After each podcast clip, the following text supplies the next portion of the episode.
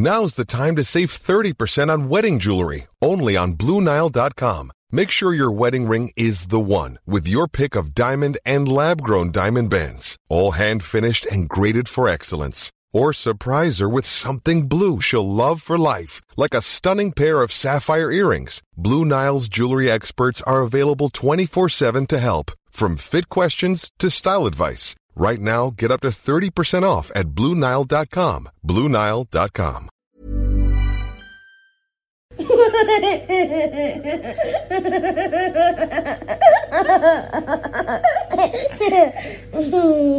Kia ora and welcome to the Kiwi Birth Tales podcast. I am your host, Jordan. I am mum to two beautiful little boys, Jai and Ali. I also host the Your Birth Project online hypnobirthing course and the Mini Kiwis First Aid course for parents of under five year olds and I have an online store attached to Your Birth Project, which encompasses everything pregnancy, birth, and postpartum related. So, just absolutely love that side of the business. I'm also a very, very passionate storyteller and a lover of all things birth, so hence why I am leading you on this podcast. I'm not an advocate for any particular type of birth or model of birth care. I am simply here to hold space for this platform for you to share your beautiful stories with us all. You'll hear stories of joy, of heartbreak, of love, of loss, and each family has a different experience to share. I'm trying to bring to light stories that we often only tell in the darkest of places or to our closest of friends, but really are so important for everybody to hear. So I hope that you love the podcast of these beautiful families all over Aotearoa, and I will let you jump into the podcast now. Enjoy. This week's episode of Kiwi Birth Tales is very proudly brought to you by Edwards & Co. Edwards & Co are a Kiwi owned and operated family business and they sell an incredible range of baby gear. We actually have their Otto and their Oscar G3 stroller, so their older model of the Oscar. They now have a new release which is the Oscar MX and it's an all-terrain three-wheel buggy with a reverse seat and plenty more really cool features. They also have a range of really incredible baby sleep products, and they are just launching today, which is very exciting.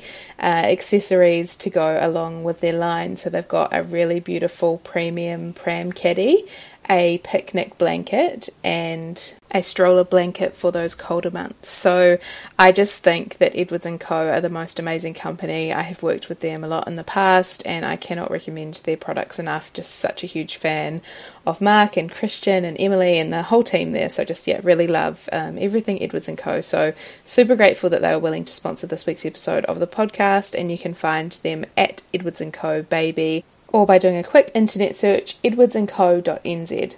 Thanks so much for sponsoring this week's episode of the podcast team. I absolutely love you all, and yeah, super grateful Edwards and Co.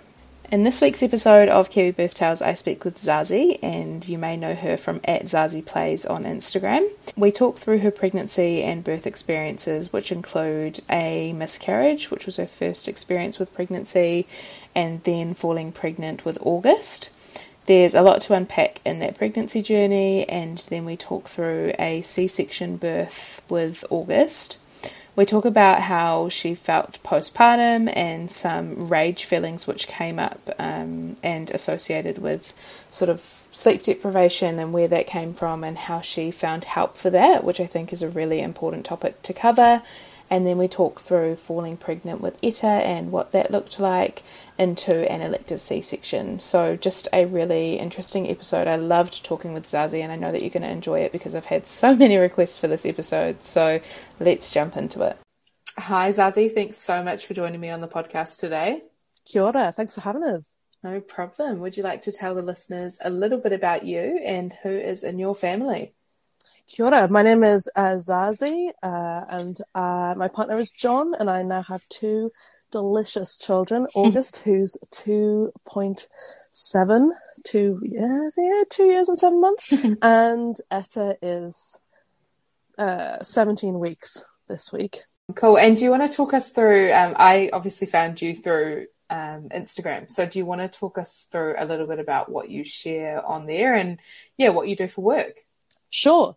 Uh, I am a speech and language therapist by trade, uh, and I started my blog Zazi Plays in lockdown, basically to keep my brain busy. I just felt like I was melding into making packed lunches, and I wasn't using any of my skills. Uh, and there was actually someone else that I followed that was sharing advice for free, and I just thought, hey, I want to do that. I want to uh, stop mums from having to worry as much as we do mm. as mothers. Uh, as I googled everything every ten minutes, goodness, there's just so much to worry about. So I thought, look, I'll give um, I'll give my two cents. I'll offer some people some free advice and just share how I play and talk to my son to support his language development. Uh, and that's grown into an amazing community of of people and. Um, and we've, you know, we've brought out our own products and stuff since then. So, uh, yeah. yeah. Awesome. Amazing. Very cool. And do you want to talk us through what the journey was like to pregnancy for you and John the first time around? Sure. Well, actually, we uh, we decided that we wanted to start trying, and we were, uh, and then we experienced a miscarriage uh, in 2018. So that was a, a pretty rough start to the yeah. to the process. Yeah. Um, we uh, yeah, we lost our little one at maybe at around seven, eight weeks, I think. Uh, I remember going to the first scan and, and it measuring the baby measuring smaller than I'd sort of estimated. And when I was going back and doing the maths, I was thinking, this isn't, this mm. cannot be working. It's, you know, didn't, never thought it'd add up to miscarriage. So that was a really, quite a sad start. Mm. Uh, so we took a few months off, uh, and then were delighted to find out that we were pregnant again. And I, um, the, the running joke is that I never tell John first when I find out I'm pregnant. I, I, I, try and call him and he never picks up, so I tell a whole handful of other people and then he finds out last. Uh, yeah, yeah, awesome. And how were you feeling in that first trimester? Did you have many pregnancy symptoms in those first 12 weeks? Uh, yeah, for sure. I just sort of felt like I had been hit by a truck. It's like mm. the world's worst hangover, I think. Yeah. Uh, and working through that was incredibly difficult. Um, I just uh, I had a new job and I was in a, um, a, management position and I was supporting a lot of people. And it was uh, whilst I told I told a lot of friends, I'm really passionate about telling people about your pregnancy and not you mm. know not waiting to share and, and enjoy that. Um, I told a lot of friends. I hadn't really told uh, the workplace and trying to hide being, you know, being super hungover, you know, having uh, crackers in my desk drawer mm. and um, wearing a lot of blusher to not look as painfully sick. But uh, I I've never really been a vomiter. I feel incredibly uh, nauseated, mm. but uh, sort of not sick. Yeah. I'm lucky in that respect. Yeah, yeah, awesome. And did you choose a midwife for your care? Yeah, uh, actually, it was a midwife that my colleague had had. And when I was going through a miscarriage, that colleague had been incredibly supportive and had come along to appointments with me that John couldn't. Mm-hmm. And once I'd been at her house and a midwife came round, and that midwife was really supportive and kind uh, around my miscarriage. So it just felt like I knew someone. Uh, so I reached straight out to her, and um, she, you know, came on board straight away. And she's been my midwife for both of my littlies. Yeah. Awesome. And how were you feeling from a mental health perspective in terms of experiencing loss in your first pregnancy and then um, having a pregnancy the second time? Did you feel any anxiety or, yeah, what were your feelings there? I think uh, I'm quite an anxious person as is. I'm quite a worrier. And I do feel like I'd had time to process uh, my first loss. Uh, and I guess that isn't something that plagues isn't the right word, but you know, that isn't something that plays mm. on my mm. mind. I'd, I feel like I'd, I'd done what I needed to move on from that. So, um, I was just left with, uh, the, yeah, the, the constant worry, the constant worry yeah. every time I went to the toilet. Is there going to be blood there yeah. when I wipe? Is that going to be the start of something? Uh, uh, nothing like the worry when you actually have your kids at the end. But yeah, definitely, yeah. Uh, I was concerned, as you would be, that that something yeah. was going to go wrong and that I was going to lose that little one. Uh, mm. But that was throughout the pregnancy. That was, that wasn't just in the first trimester. Yeah, yeah. And what was your pregnancy like from there? Did you sort of have symptoms subsiding in the second trimester? And did you find out the sex of your baby? And yeah, what was the rest of your pregnancy like? Yeah, uh, I think uh, my sickness and general inability to walk anywhere without panting and wanting to cry uh, finished at around I want to say like 11, 12 weeks around that spot. And I sort of perked up and became a bit more human and was able to tell my colleagues and be all out in the open. And most people had realized that I was, you know, cramming my face full of crackers and not able to really participate. You know, I was arriving to meetings with food and then Yeah, pretty much yeah. eating it myself so I didn't vomit on someone's face. So, um, so yeah, I, everything subsided at that point and then uh, around the, the 19 week scan i found out that i was having a little boy but i actually kept, managed to keep it a complete secret Oh, wow. um, my me and john knew but we didn't tell anyone else and we managed to use um, gender neutral pronouns for the rest of the pregnancy so that it was a surprise to everyone but uh, my best friend really yeah, yeah, awesome. And did you do the other sort of standard testing that you offered in your pregnancy? Absolutely, uh, yeah. Anything that was offered, I guess I had. I also Yeah. ended up having to have um, extra scans uh, as I went along.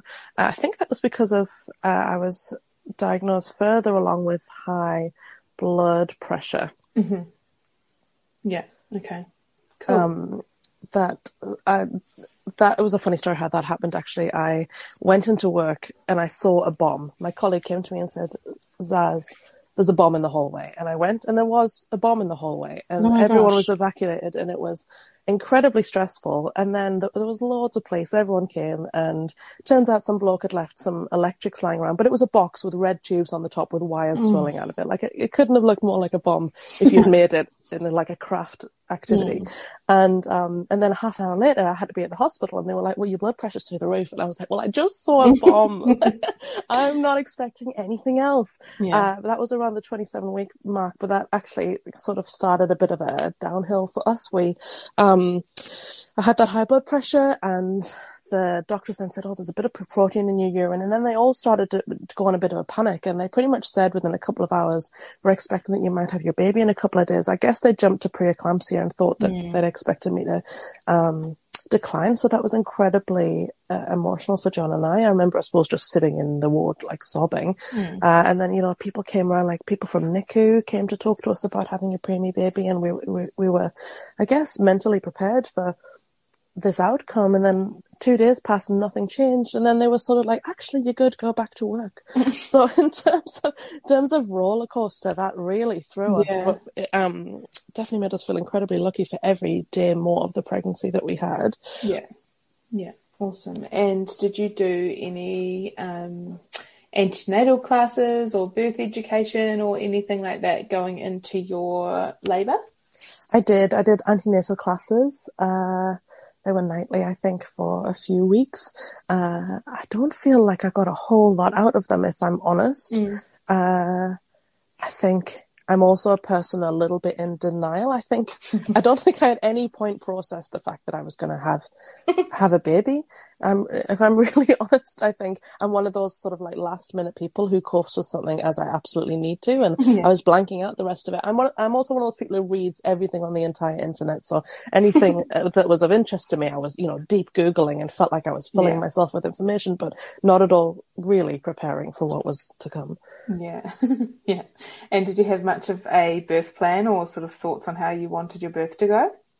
Uh, not really. Uh, the my overarching sort of need was that the baby came out healthy. I wasn't really bothered which way things went. I predicted that I'd probably opt for um, uh, whatever meds could be thrown my way. I'm all about not f- feeling a whole lot of pain. Didn't want to Yeah. go through a whole lot of drama to get to the the the, the winners line.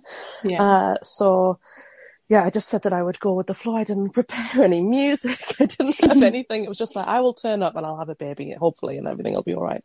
Yeah, yeah, awesome. And what about preparation for birth? Were you doing any antenatal expressing or raspberry leaf tea or any of that other stuff that Google tells you can help with your labour?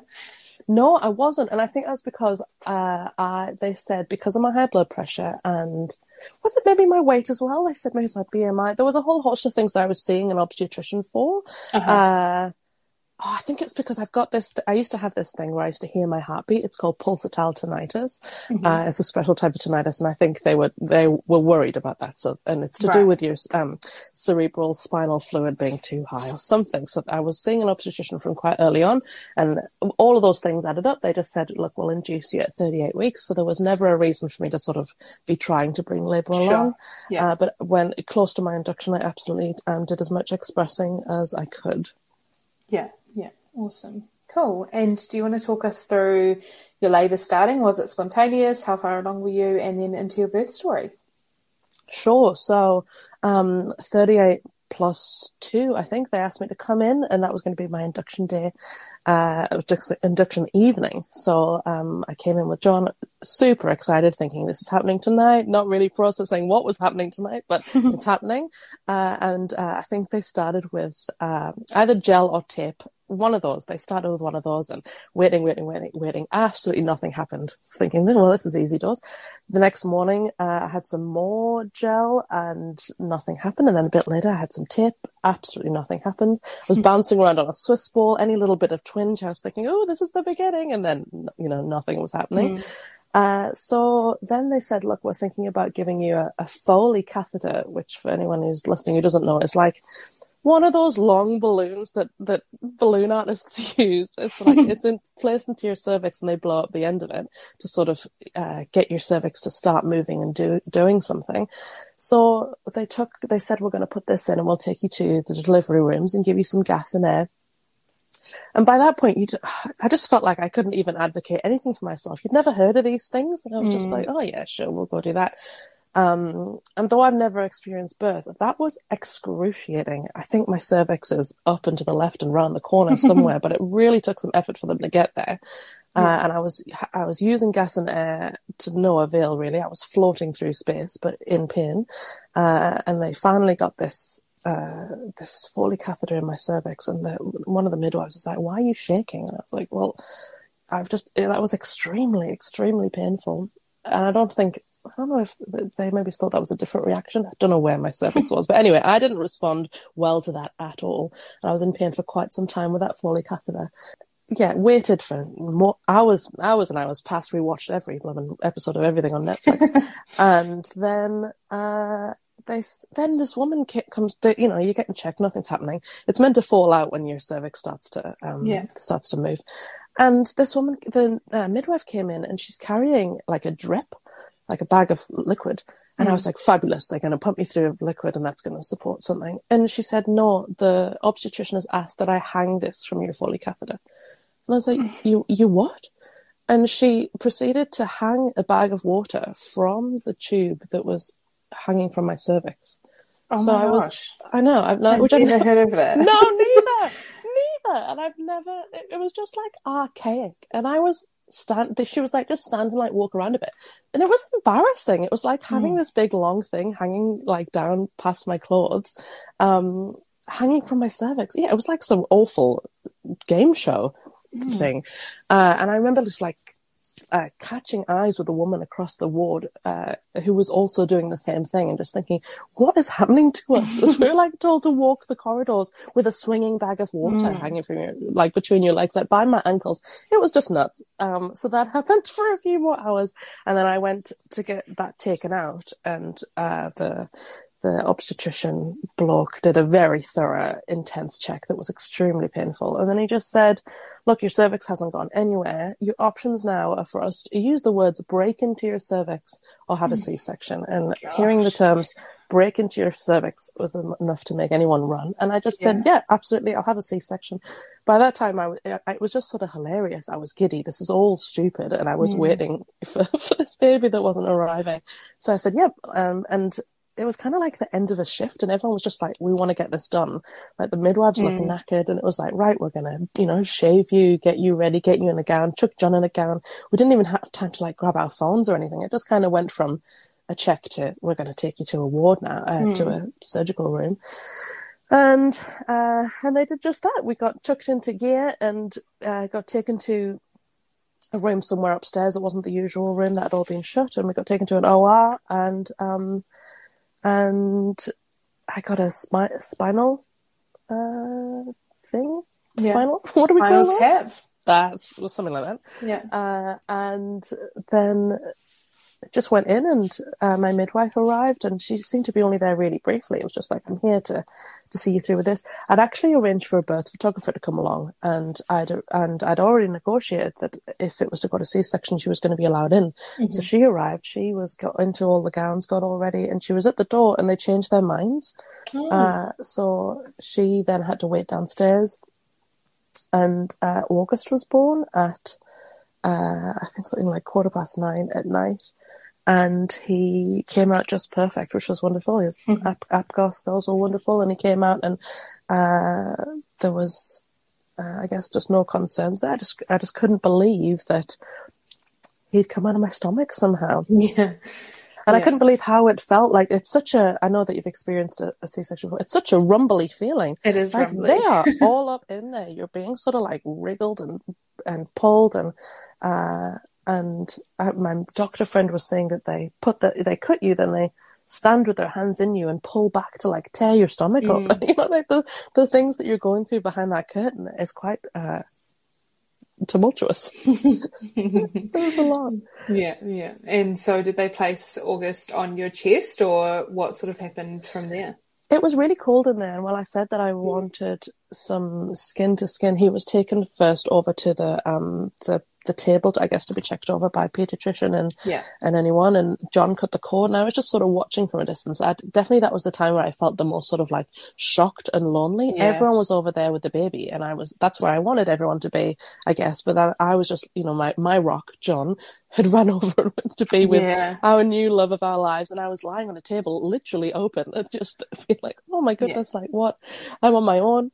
Uh, and then my midwife just said, "Look, uh, Zazi, it's really cold in here. We're going to wrap him up." And um, and I got to sort of cu- cuddle him. He was half held by me, half held by John, sort of on my chest and around.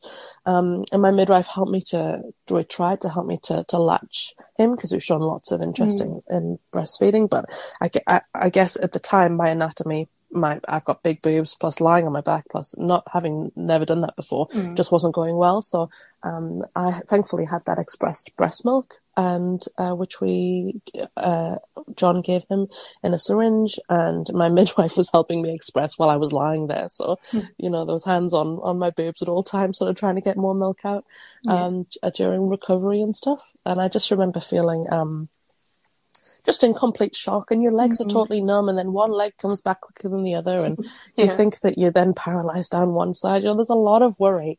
Plus uh, there's a suddenly a new life that you've got to care for. Yeah, yeah. And did John stay with you in the hospital? He did. I was incredibly lucky the first time around to be put in a room a separate room which meant that he hmm. could stay. In the first instance they didn't. They pushed me onto a ward and my photographer was there to take some pictures but it was just like it was late at night. It was awkward and the thankfully someone said there's a room spare and we'll put her hmm. down here. So i was placed in a room and we that first hour we had a photographer there to capture those moments and that was amazing. Yeah. got some fabulous fabulous pictures um and john was able to stay with me so um i ended up staying i think it was around four nights that I ended up staying, uh, maybe five, uh, just while they monitored my blood pressure and kept an eye on me. And then August ended up quite jaundiced as well, so there was always another reason why I needed to to sort of stay another night. But thankfully, he stayed with me on an uncomfortable little uh, chair. But I could, you know, I really couldn't have done it without him that first time. I Yeah. think when you first cut open and all those muscles are mm. severed. I just had nothing in me. I was in agony. I was taking every drug that I was offered mm. and I was asking for them. I couldn't sit up. I couldn't lie down. I couldn't move. You know, getting to the toilet or to look after myself at all was was excruciating. So mm. um, John did basically all cares for the for little August, and I just was the breastfeeding, sleeping sort of machine. Yeah, yeah. And how did you feel going home from the hospital? Obviously, you've had a huge surgery, you've got a new baby. It's just, yeah, like life changing, um, Yeah. totally life changing experience. So, Yeah. how did you feel once you got home? And yeah, do you want to talk us through those first days and weeks at home with August? Uh, well, when I first got home, I had my mum, uh, my mum, I don't know why I said mum, my mum, my mum and my dad, uh, were there for the first day, day and a half, uh, and then they flew home. Um, so it, at first it just felt like there was a lot happening. There was a lot in my house, and there was a lot of other hands for the baby, and I was just sort of sleeping whenever I could.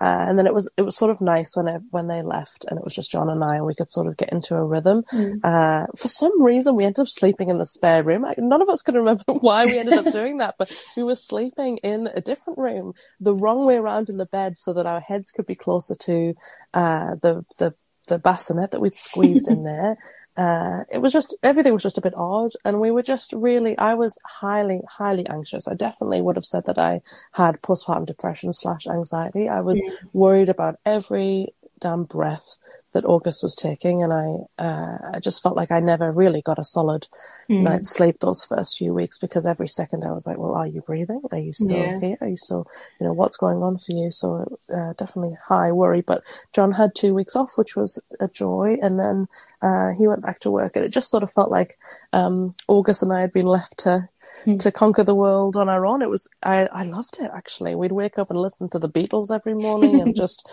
you know, plod through the days.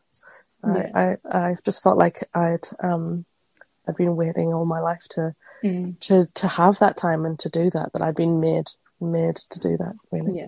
Yeah. And when you talk about that sort of depression or anxiety type feeling, um, did that only last a couple of weeks or did you feel like that sort of continued um, throughout your postpartum period or yeah, what happened there? I think that would have lasted throughout. Definitely the anxiety around him breathing or you know yeah. just existing would have subsided quite soon and i actually did have one of those those heart rate monitors that goes on the kid's foot so that's oh, yeah. for me that reduced so much anxiety because it was like an app is telling me that he's breathing and I've, yeah. I've made it all technical and i'm good now um, but i would I, I don't think i would have acknowledged it until way later or maybe even mm-hmm. the second pregnancy but you know uh, i was experiencing a lot of postpartum um, stress. I was feeling really anxious when things weren't going right, mm. uh, especially around sleep. I was feeling lots of um, sort of like rushes of anger that I had no control over that were like all yeah. consuming. And yeah. thankfully, you know, I've got a wonderful partner and we're really good at communicating. So it became a bit of a joke. I was like, I am raging with anger with you right now for no reason, John. You've done absolutely nothing wrong, but let me tell you, this is what I'm feeling. um, so uh, I I did get some support for that postpartum. Maybe it's about a year, uh, a year and a couple of months postpartum. I ended up seeing someone, and I went to see a psychologist for a while, which was really supportive, and she helped mm. pick apart why that had sort of come up for me. Yeah. Uh, and you know, I'm really privileged to have had that that bit of support. Mm. Yeah, for sure. And is there anything else in terms of like your physical recovery that was of note, or yeah, how did you find your C-section recovery went from birth? Um, it almost felt like I'd been sewn up incorrectly, and I know I wouldn't have been, but it, I don't think anyone told me either. You don't really plan for a C-section, do you? No one tells mm. you, so I didn't have any information. And, I, and, and if someone did tell me something postpartum, you know, your brain's a sieve at that point. So I don't feel like anyone ever said to sort of stand up straight or to use mm. whatever back muscles or anything. So I was genuinely walking bent over like a 90 year old for the first like two weeks. It felt like I couldn't stand up straight. Yeah. Um, and I definitely begged for them to give me some medication for home. I, just, mm. I don't know how people go home with paracetamol. I really no, do not. Me neither. Uh, um, I think that slowly just sort of subsided the love of August and the need to have to pick him up and move him and do everything. You just sort of have mm. to get mm. on with it. Um, and that subsided. And then, um, there was a little bit of a question of whether my wound had opened a little bit, uh, but that sort of went away. Uh, it's in an awkward place. Hiring for your small business? If you're not looking for professionals on LinkedIn, you're looking in the wrong place. That's like looking for your car keys in a fish tank. LinkedIn helps you hire professionals you can't find anywhere else, even those who aren't actively searching for a new job but might be open to the perfect role. In a given month, over 70% of LinkedIn users don't even visit other leading job sites. So start looking in the right place. With LinkedIn, you can hire professionals like a professional. Post your free job on linkedin.com slash spoken today. That, that cut. And if you're any sort of bigger plus size woman, you know, my cut was like under the, the leftover pregnancy fat and everything. Mm. And you've, you've got to keep that area dry and um, it I, I for a while still got like phantom pains i guess. I think i Uh, still yeah. get them. Like phantom sort of like stabbing pains in that wound and it's an incredibly numb area. Um, i was recently told by a woman's health uh, physio to you meant to massage it. You meant to intensely massage it and i had no idea. And do i still do i do it? Nope i should. But i don't. Yeah. And how did you sort of, or did you and John um, share responsibilities as a couple when John ba- went back to work, or yeah, what did that, what did that look like? Oh, I'm so lucky. John's amazing. So um, it just sort of went that we did everything together. We were pretty much doing all night wakings together as well. Like, I'd wake up and do the feeding part, but then he would wake up to do any sort of nappy changing and reswaddling and the putting down part. So Yeah. it al- always felt like a sort of team sport, and it, and that definitely reduced my, you know, staring eye, dagger eyes at him when he was sleeping. you know, it just felt like there was Yeah. we were doing this together. Yeah. Um, and uh, you know, he did a lot of the the cooking and the organizing and the you know he's just a he's just a way more organized person in general than I am so he was um holding us together holding the fort together and uh sharing the load wherever Yeah. physically possible really Yeah, awesome. Cool. And we obviously know that you have little Etta. So, um, do you want to talk us through falling pregnant with her and, yeah, how you found out and what that was like? yeah we, I had to wait that sort of year that they recommend after um after having your first via C-section, so I waited a year, and then I wanted to wait a little bit longer while I got re-established in my job, and didn't want to just run away again to have another baby. Uh, and then once we decided that we were going to try, uh, I think we decided in like October 20, 2020, and then we were um, we fell pregnant in the January 2021. Um, so we were, I was just absolutely ecstatic. I already sort of knew what to feel and what sort of the early pregnancy signs were for me. So, um, as soon as, you know, that happened, I was just over the moon and I had a, um, but I'd been testing a lot. You know, when you're trying, you're you're testing and you're you're worried every cycle. You're like, right, I'll just do this test. Oh, I won't waste another pregnancy test. Oh, but I will at like two a.m. because I'm desperate to know what's happening. Um, so I think I'd I'd been ovulation testing, and I went into the bathroom and I was like, I should do an ovulation test. Um, which I did, but then I was like, oh, I just want to do this other test, this posh pregnancy test that my friend had given me because she's done with having babies. And it was one of those posh digital ones. And in my head, I was like, Zaz, you're wasting this blooming test, but you just can't physically stop yourself. And then the ovulation test came back like glaringly two lines. And then it, the other one said pregnant plus, And I just burst out crying and ran into John and scared the living crap out of him. It's like, what's wrong with Zaz? But, um, yeah, we, um, were so excited. Yeah, yeah, awesome. Cool. And what was that first trimester like? Was it much different to August's pregnancy? No, it was very much the same. No vomiting, feeling like I wanted to vomit every second. Incredibly tired. You know, couldn't walk more than a few meters without feeling miserable about it. Um, it just heightened though, because then you've got a, a little toddler running around, and it's just you come home and you're looking at your toddler and you're thinking, please sit still, like please don't move because I don't have the capacity to run around after you. Um, so it's definitely uh, for me it was more trying the second time round. Yeah, yeah, for sure. I can definitely definitely relate to that. um, and you said that you had the same midwife for your care. Yeah, I straight away got in contact with her and said what I wanted. I did feel a little bit guilty around that because I knew going into the pregnancy with Etta that I wanted a C-section the second time around. I knew that I'd be offered one uh, and it'd be put on the table, and I knew that I wanted to take it, which is quite con- controversial, really. Um, and I think there's something, I don't know for sure, but I think there's something in the midwife world where they don't get paid as much as a community midwife if you're going to have a C-section. So I, I almost went into it with guilt, which I think is a feeling that, that we shouldn't be having. Yeah, I think you're right. I think um, if you're having an elective C-section, the pay structure is slightly different, um, which is just bizarre, right? the whole. Anyway, we won't go into the midwifery pay thing, but um, yeah, I'm I'm really keen for you to talk us through your mindset around having an elective cesarean because I've got lots of mums who message me in the position of deciding whether they should have an elective or try for a vaginal birth. So I would love to hear a bit more about um, yeah, where your thoughts were at and, and how you landed at your decision. Sure. Well, um, I think I sort of stray away from this notion that everything should be au natural. I get the feeling as a as a foreigner, you know, I'm from the UK as a foreigner. Mm. The feeling that I felt here as an adult was that there was lots of pressure on mums to be super au natural uh, and for, for, to do everything without any sort of pain mm. medication mm. and and stuff. And and my view is that my view is that you, you do what you can and the, the, the joy is getting your child at the end of it. It's not sure. getting through an extreme amount of pain. I mean, for, for what, you know? Mm-hmm. Um, I'm a mad feminist, you know. I just feel like if a man was giving birth, chuck everything at him. He'd have absolutely everything. He'd have two weeks in hospital. Someone would be yeah. looking after his child, you know. Um, it would never be. It would never be. Oh, he's going to do this without any medication. He's in like Johnny's going to push through. Like it just wouldn't. Um, so I, you know, I just wanted to.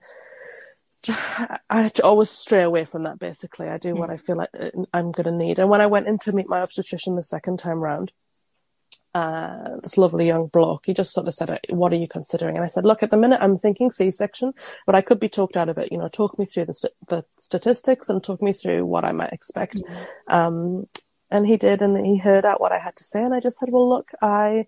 Uh, this was my experience the first time round, re being uh, induced. I had a lot of painful, sort of invasive um, checks that might not be painful for other women, but were extremely painful for me. This was the, you know, the Foley catheter situation. None of none of it worked, and no one really told me why none of my induction worked. Um, I think maybe uh, the cord was wrapped around August a couple of times, mm. and he was maybe he's held up off my cervix, so nothing was kind of triggering it. Um, but I said, look, at the end of it, a little boy came out with perfect APGAR scores. My C-section was, whilst classed as emergency, was chill as. You know, I got to chat to everyone. It was lovely. Mm.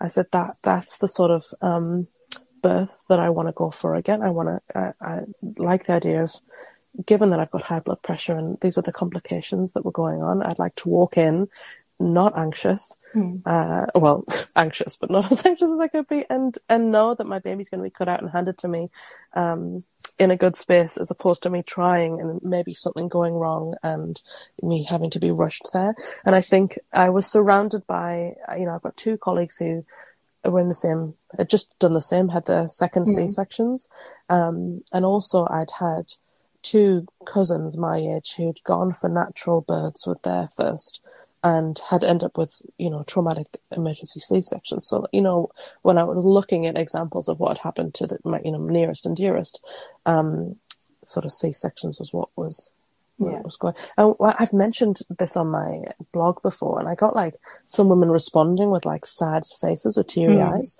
mm. like like I'd let myself down, let my baby down, or like the system had let me down by not talking through what I could have. Mm.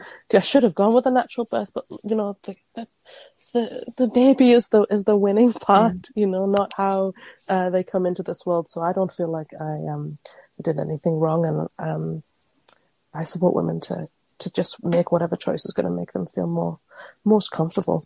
For sure, I think I um, couldn't agree with you more there in terms of the sense that um, your best birth is whatever that feels like to you, right? It's not yeah. um, it's not society's decision to make for you. It is absolutely your own personal preference, and um, I have experienced a really sort of similar thing, I guess, in the way that um, my birth with Ali was a vaginal birth, but I had, you know, different interventions and still feel really positively about that yeah. experience. But other people don't feel positive um, yeah. um, for my experience. And I just think, yeah, there's a lot of interesting pressures in the birthing world, but um, people say funny things as well. I remember yeah, having my baby a week after a friend, and her husband was like, "Oh, you're so you're so lucky. You didn't even have to," as if I hadn't done anything. Yeah, like you didn't even have to push. I was like, "Have you seen a woman recover from intensive uh, abdominal surgery? Like, what do you mean I didn't have to go through anything? Like, like the people just you know think that you're you know, that that whole notion you're too push to push. You're just mm. lying there." There and then you're hunky dory afterwards. Like you've had seven layers of your mm insides dug into and torn into. You know, you're not yeah. human at the end of it. Yeah. Uh, So yeah, we need to change the the narrative around um, C sections for sure. Yeah. No, definitely agree with that. Um, and in terms of preparation for your elective C section, was there anything that you did um, to prepare for that? And what were your plans with August for that time? Uh, I arranged for my for my mum to come down, so I was given a date of the 16th of September, and I arranged for my mum to come down from Christchurch, which is where she lives, uh, to come and look after him. And again, it was in complete denial, even though I knew what I was walking into. I definitely thought the date was going to be changed, just because September's a busy baby time, mm. isn't it? Mm. Everyone's had sex around Christmas, uh, so I just thought that you know my C-section would be bumped off the list, but it, it really wasn't. Um, so I think we thought about putting some music together, then never did it. Uh, and I just knew the second time around what I was going into. I felt like I could be more informed about what was happening to me. I knew that I wanted to. Um, I did ask if they did any of that. Uh, what they do in Australia, where they like they have like a see-through uh, uh, cloth. Yeah, so you, yeah. yeah, so you can see it happening. That was a hard no. I asked if I could do that assisted, uh, gentle C-section where you pull the baby out yourself. They looked at me like I was a psychopath. Absolutely, that was a hard no. um, so I was just sort of resigned to, yeah, sure, whatever. Just you know, just get her out whichever which way. Um, yeah. so, uh, but it, coming up to the end of the pregnancy with Etta, I developed. I should have googled this before talking to you, but whatever that thing is, where your cervix feels like it's cracked and completely broken. Ah, okay. Not cervix, uh, your your pelvis, pelvic uh, pelvic something pain? or other. It's something like that, but like the yeah. extreme version. So right. it got so it it started one day, and then by the next day, I I, I genuinely couldn't walk, and a friend mm. came around and dropped off crutches, and it's just pain like I've never experienced. It was just mm. it was just nuts. I couldn't walk. I remember going to the warehouse once and thinking, I don't think I'll get it out of here. Like, how will I physically? Will someone mm. have to mm. bring me a wheelchair to to put me in and then push me? It was just uh, it just feels like someone's torn your pelvis apart and mm. all the mm. muscles are broken. So coming up to the end of that pregnancy, I was, uh, my blood pressure had really spiked. Um, I'd had to, I had to leave work sort of mm. imminently. I'd gone for a, um, I'd gone for uh, a check that morning, thinking I'll toddle back to work afterwards, and my and the doctor was like, "No, I'm admitting you to monitor your blood pressure now." And I actually never went back to work after that point. It was just a couple of days before that second big lockdown in uh, yeah. August, so, so I, wasn't really missed because you know everything went tits up anyway.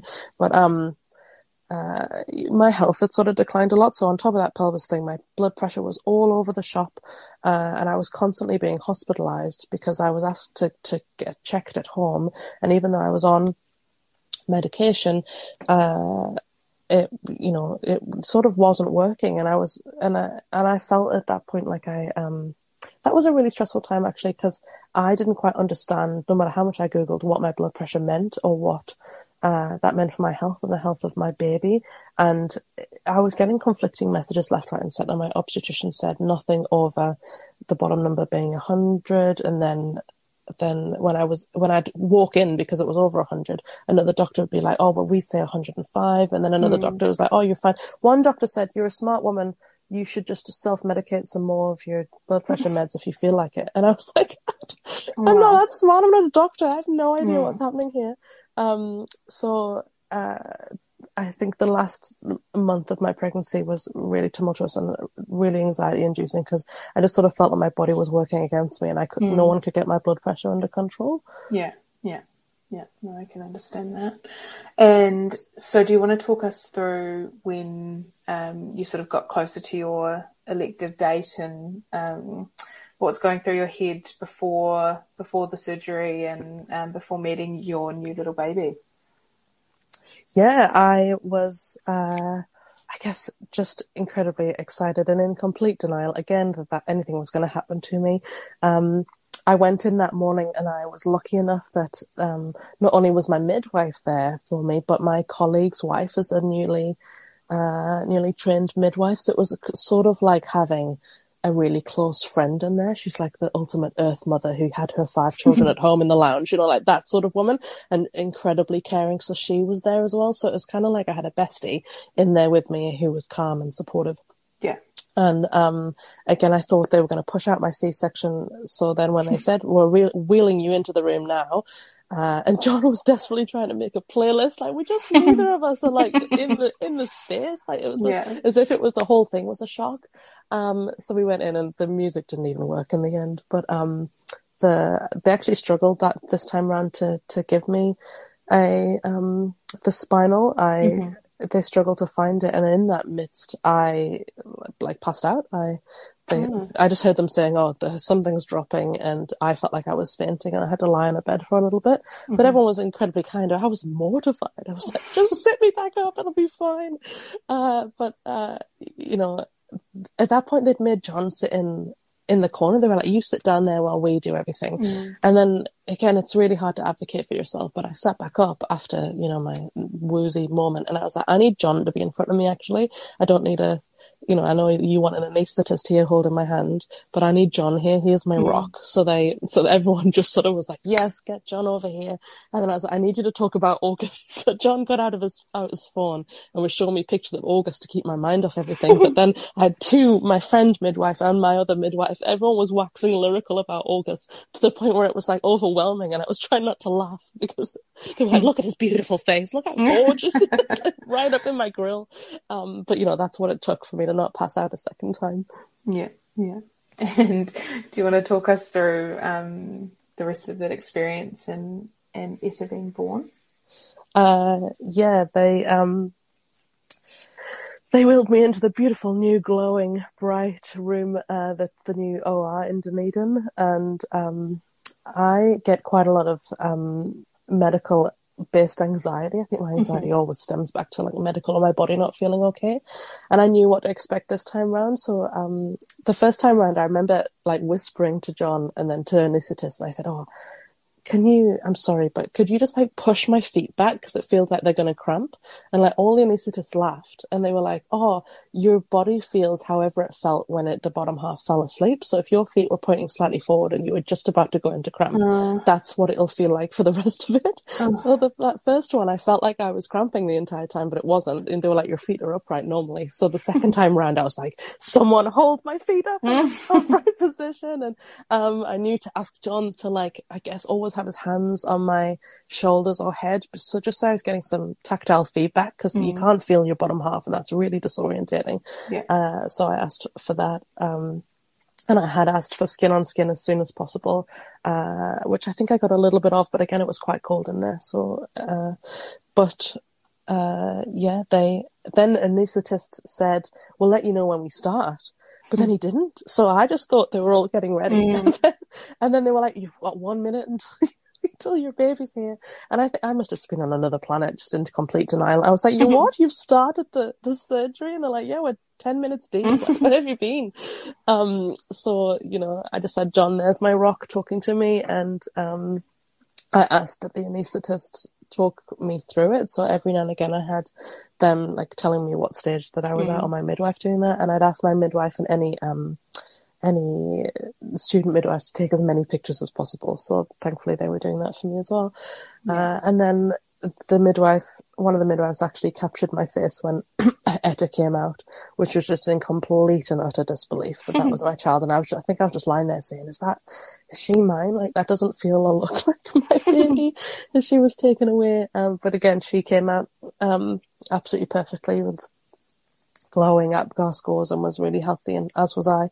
And um, she latched straight away, which was fantastic. She was desperately searching for milk from the second she came out, and mm-hmm. we gave her a syringe of milk, and that wasn't enough. And my friend, who's the midwife, just brought her over and just sort of like plonked her on my breast, and she was latched. And I was like, God, what is this magic? Mm-hmm. Um, so it it still felt like I got th- that those you know first experiences like straight off the bat, even though mm-hmm. you know I was lying on a table. Yeah, yeah, awesome. And how did you go in recovery this time? Did John stay with you, or what happened from from there when you got back to your room? Um, it was COVID times, so unfortunately, I think we were at level two, which meant that um, partners weren't allowed to stay if you were on a ward. I was placed in a ward with four beds, but I wasn't the only one in there. But still, there was the expectation that he couldn't be there. Um, But because I had Etta first thing on the morning, uh, it meant uh, I had the entire day with him to, you know, support me through those first few hours, and uh, he and they were quite flexible. You're meant to leave at eight o'clock, but I think he left closer to 10 or eleven, and um, I I definitely felt a lot different the second time around. It felt like I could just do everything. The first time around, I was, you know, incapacitated. I couldn't move. But with Etta, um, I wonder if, you know, your body's already had those muscles severed and it's and it's compensated. So the second time around, my body was like, oh yeah, you can actually do this. Um, and I felt that I was able to get up in the night and I was able to sort of change nappies and stuff, um, with a lot, a lot, a lot of help from the midwives. There was one that first night, my uh, my catheter bag exploded and I was covered in my own wee and Etta had vomited all over me. Oh, my phone was talking there. Uh, my uh, the so I was covered in wee. The baby had vomited. There was the baby had also Etta had also pooed a nappy. I couldn't walk. I needed help to shower. I needed help to get back. And then when we were all cleaning up the bed and everything, there was a a tub of water that we both knocked onto the floor. so Oh, then the no. floor was flooded. It was, just, but you know the the team at um at the hospital were just wonderful, and it was all a good laugh and a good joke. So um, I definitely felt more human. Uh, Yeah. the second time around. Also, you just you know you know what to ask for. I um, actually suffer from um, Raynaud's in my nipples. If you've heard of that, Oh, so yeah. it's it's where the um, like your blood vessels just don't work, uh, and I only get that when I'm pregnant or when I've had a baby. Uh, so that first time around, I really, really struggled with breastfeeding, and no one heard me. And I knew I had Raynaud's, and I remember John going. You know, I said, "Can you go get the lactation consultant?" The first time around, and John wandered off, and he came back and he said, "She said to me, she won't have Raynaud's. It'll just be a bad latch." And I was like, "Oh my god, this woman hasn't even met me, and she's diagnosed me from a different room to my partner. You know, like I do have Raynaud's." Um, so the- there's a blood pressure medication that you can be put on specifically that um, that stops that happening.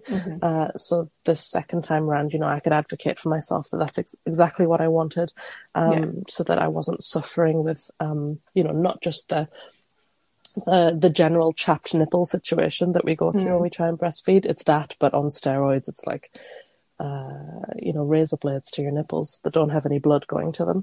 Uh, so yeah, I just felt like I could advocate for, for that. I knew how to breastfeed the second time around, and that just sort of came quick, more quickly and naturally. Um, I knew to ask for the for the lactation consultant to get a check. I knew what I could ask for, uh, medication wise. You know, the second time around, you're just you you know what's happening to you and what to expect. I guess. Yeah, yeah, for sure. And how did you feel going home this time around? And did you have a plan in terms of introducing August to Etta? And yeah, what did that all look like the second time? Uh, I spent, I think it was two to three nights in hospital this time because, again, with my blood pressure, they needed to check that I wasn't going to get sort of postpartum preeclampsia. Um, and August did come and visit me in the hospital, and my mum brought him in. Uh, level two, the, the rules were a bit sort of wobbly there, but he managed to come in a little bit. Uh, and th- the idea was this that we were going to have as little pressure as possible. So he was quite overwhelmed when he came in, and he, he really is obsessed with bins. So we just found all the bins in the ward, and we allowed him to do that. He was just, you know, had his hands or head in a bin, and his newborn sister was of no real interest. Or he looked at her a little bit, I think. Um, so he managed to, you know, come in twice and, and, and get and see her. We'd been talking for a long time, you know, since conception about, um, we'd already named her from, you know, pretty much the first couple of weeks that, you know, Etta was coming, baby Etta was coming.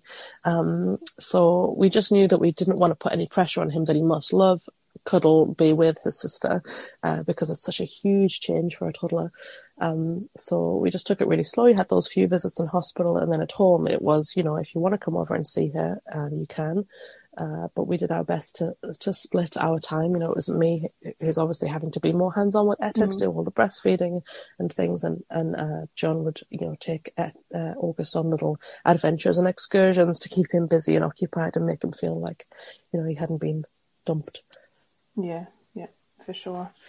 Awesome. And how did you find your mental health this time around? Did you experience the same type of um, anxious feelings? What was that like? Uh, definitely not as intense as it was with August in terms of uh, feeling anxious about whether she's alive and breathing. I think, um, again, you just know what to do. You've done it before when you've had a baby, so I knew knew what I was looking for. I'm a really quite a like a scheduley person, so you know, whilst following her her cues of you know extra feeds and whatever, I felt like I knew what sort of routine that I could get ourselves into that makes me feel more confident mm. as well. And when I know that I know what's sort of going on with her. So we got into a routine pretty swiftly. Um, and I definitely feel, I mean, I'm only four months postpartum, so I'm definitely not out of any sort of woods yet. I mm. definitely feel, uh, a level of anxiety and a level of sort of, stress on top mm. of that. You know, I just moved house, so there's a lot on my plate. But um, yeah. but uh, that postpartum rage absolutely has come back for me, mm. and, and it was quite alarming because I'd forgotten what it felt like. And then when it yeah. started happening again, I was like, John, this blooming thing's coming back. Like I, am angry with you, but no, again, it's for no reason whatsoever. Mm. Um, so I guess I'm just working through that at the minute, and um, I have a doctor's appointment next week, so I do intend to bring that up with her. Yeah. And I talk to anyone who wants to talk about it with mm. them because um, again mental health is such a taboo subject mm. but even more so for mothers who are meant to look like they're coping and glamorous and it's yeah. all got you know we've got it all sorted and uh, i think you know being really open about the fact that actually you're going to feel a bit crazy mm. after having a baby uh, and uh, most of what people are feeling is actually postpartum depression but even mm. there's a mm. taboo in admitting that yes, um, yes. so uh, no i'm definitely not 100% myself presently and I've acknowledged that and I'm just going to sort of ride it out and get the help that I need.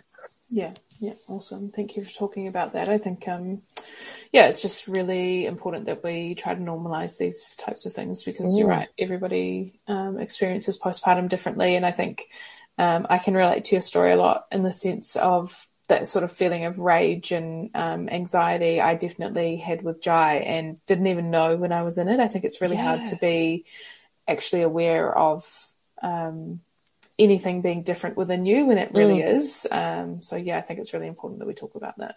Yeah, you just don't know what's normal, do you? So you no. just think, well, is it, this is probably a natural reaction to being sleep deprived and yeah, having a yeah. baby. But you know, there's there's it's a spectrum, and it's you know it's not it's not you know your mm. your brain's hormones are thrown, and you probably need help to get them back to where they were. Yeah. Uh, and and as uh, when I saw a psychologist, she was saying, you know, your your your childhood trauma, like things that came up mm. for you mm. when you were little and how you were parented, you know, come back to hit you in the face when then you're trying to be a parent. So, yeah. um, so yeah, I think women we need to cut women some slack and uh, look after them as much as possible. Yeah. 100%. Awesome. Well, thank you so much, Zazi, for coming on the podcast and sharing your stories with us. I've really enjoyed talking to you today, and I know that there's lots of people out there who will really love listening to your story. So thank you. Thank you. It's been an absolute pleasure. Thanks so much for listening to this week's episode of Kiwi Birth Tales. I hope you have enjoyed it. And if you're listening to this around the time that it comes out, make sure you check the Kiwi Birth Tales Instagram for a really awesome giveaway with our amazing sponsor from this week, Edwards & Co. I just absolutely love all of their products and cannot recommend them more. So super grateful that the team from Edwards & Co. sponsored this week's episode. Thanks, team. Hello, this is Danny Pellegrino, host of the Everything Iconic podcast, and I'm here to tell you all about Splash Refresher because hydration is mandatory, but boring is not. Now, I love my water, but if I don't spice it up, I'm not going to finish what I took out of the fridge. That's why I love my Splash Refresher, which is flavorful, delicious, bright, hydrating, and zero calories. The wild berry flavor is my fave. No, wait, is the pineapple mango flavor my fave? You know what? All five craveable splash refresher flavors are my fave because they're so delicious. So get hydrated and enjoy it with Splash Refresher.